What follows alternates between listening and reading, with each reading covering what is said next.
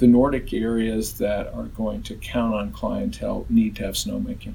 Uh, we have an area that we rely on, and thankfully it's still fairly good for what considering what's going on with climate change. The elevation helps a lot, and we are able to hang on to that snow in the woods for quite a long time.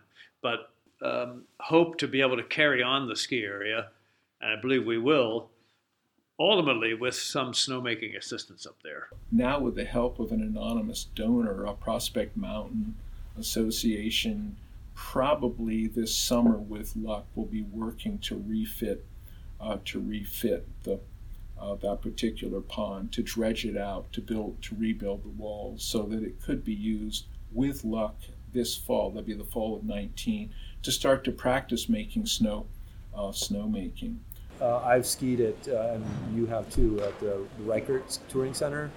Um, and I've skied there for 50 years. Um, and they have a full on snowmaking system now.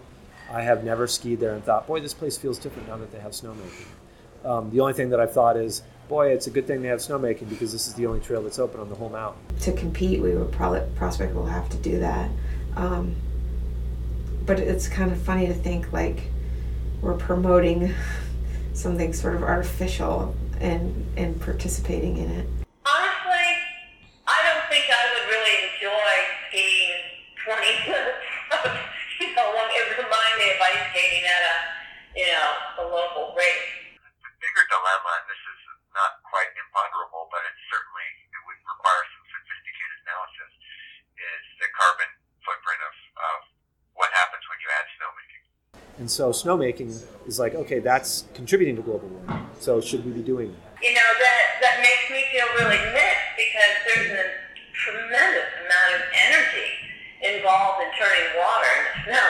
There's also a, a problem probably in that uh, if we keep finding ways to sustain snow in a few locations uh, to uh, to be able to maintain our, our love of skiing, uh, are we in some way denying what's happening, you know, or, or does it allow us to ignore what's happening? Um, that's that's a concern of mine. How many resources are being gobbled up just so I can ski this half K loop or whatever? Obviously, the ultimate dream would be to have like a carbon neutral net zero operation, which we're a long ways from. Well, right. They, they need to basically uh, not use fossil fuels to generate snow. I think for them to be on the right side of history, that's what they need to do.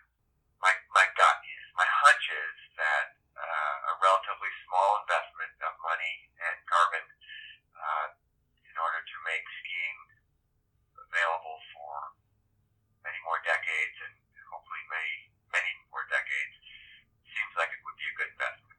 You know, if we are able to just uh, build our oval and keep skiing the way we love and uh, uh, and not bother to do any of those other things to try to um, fix it before the next 30 years goes by, then um, that's sort of looking the other way. You know, it's it's uh, it's deciding to um, entertain ourselves, but our kids aren't going to have the same world.